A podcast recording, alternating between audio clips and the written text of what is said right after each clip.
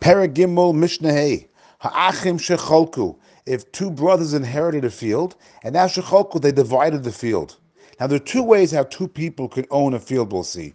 They could both jointly be the owner of the field, or they could divide the field. Each one owns half the field. So this case is talking about where each one owns half the field. Shechalku, they divided it. So nosnin shtei peyos. They give two payers. Each one has to give payer from his half.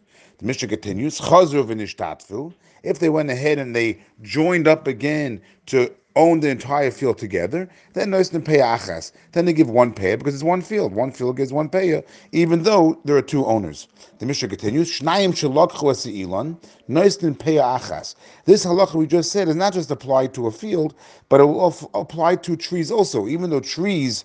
You wouldn't picture that two people own two different parts of the tree, but we'll see it applies over here as well. Two people purchase a tree, and they both own the whole tree. They give one payer.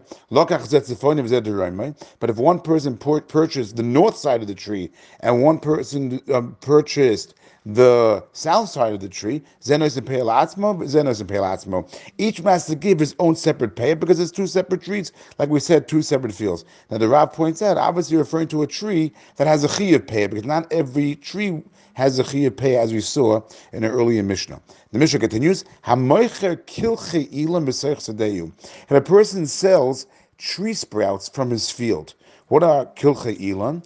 It seems that there are these small trees that people purchase in order to uproot and then plant it somewhere else. So the person selling these kilchi ilan from his field, the purchaser has to give pay from each of these kilchi ilan, because since he doesn't own the field, the purchaser only owning the trees. He's going to own the trees, and then he's going to harvest them, and then he's going to plant them somewhere else. So since he does not own the field, only the trees, so therefore each tree is a separate tree, it's considered a separate field, and therefore he has to give payer from each of them. Um, Rabbi Yehuda, Rabbi Yehuda qualifies it now. And the Rav points out that Rabbi Yehuda is not coming to argue on his Tana Kama, but he's coming to, he's just coming to explain it and to qualify it. Um, Rabbi Yehuda, Rabbi Yehuda says, Hey Masai, when do we say that the purchaser has to give payer from the tree sprouts? That's Bismanshlo Shia Bal hasodda. That is only when the owner of the field did not leave any tree sprouts for himself. But if the owner of the field left tree sprouts for himself, then who knows in pe'ah? Then he gives payer, he gives the payer for all the tree sprouts, not the purchaser.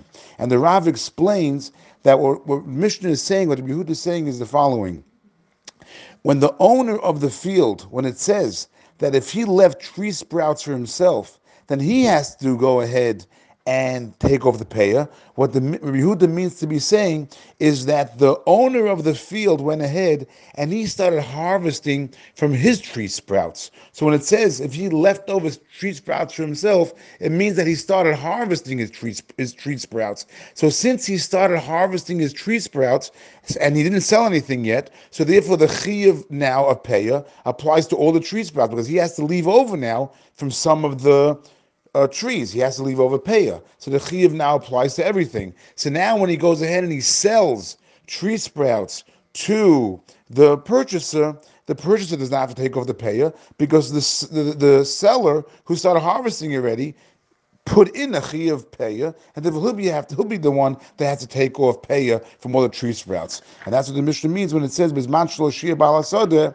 that when he goes ahead and he, that only when he did not leave over any any tree sprouts himself, or meaning that even if he did, but if he didn't harvest, even if he did leave over tree sprouts for himself, but he sold it before he started harvesting, then the purchaser would have to go ahead and take off um, payer.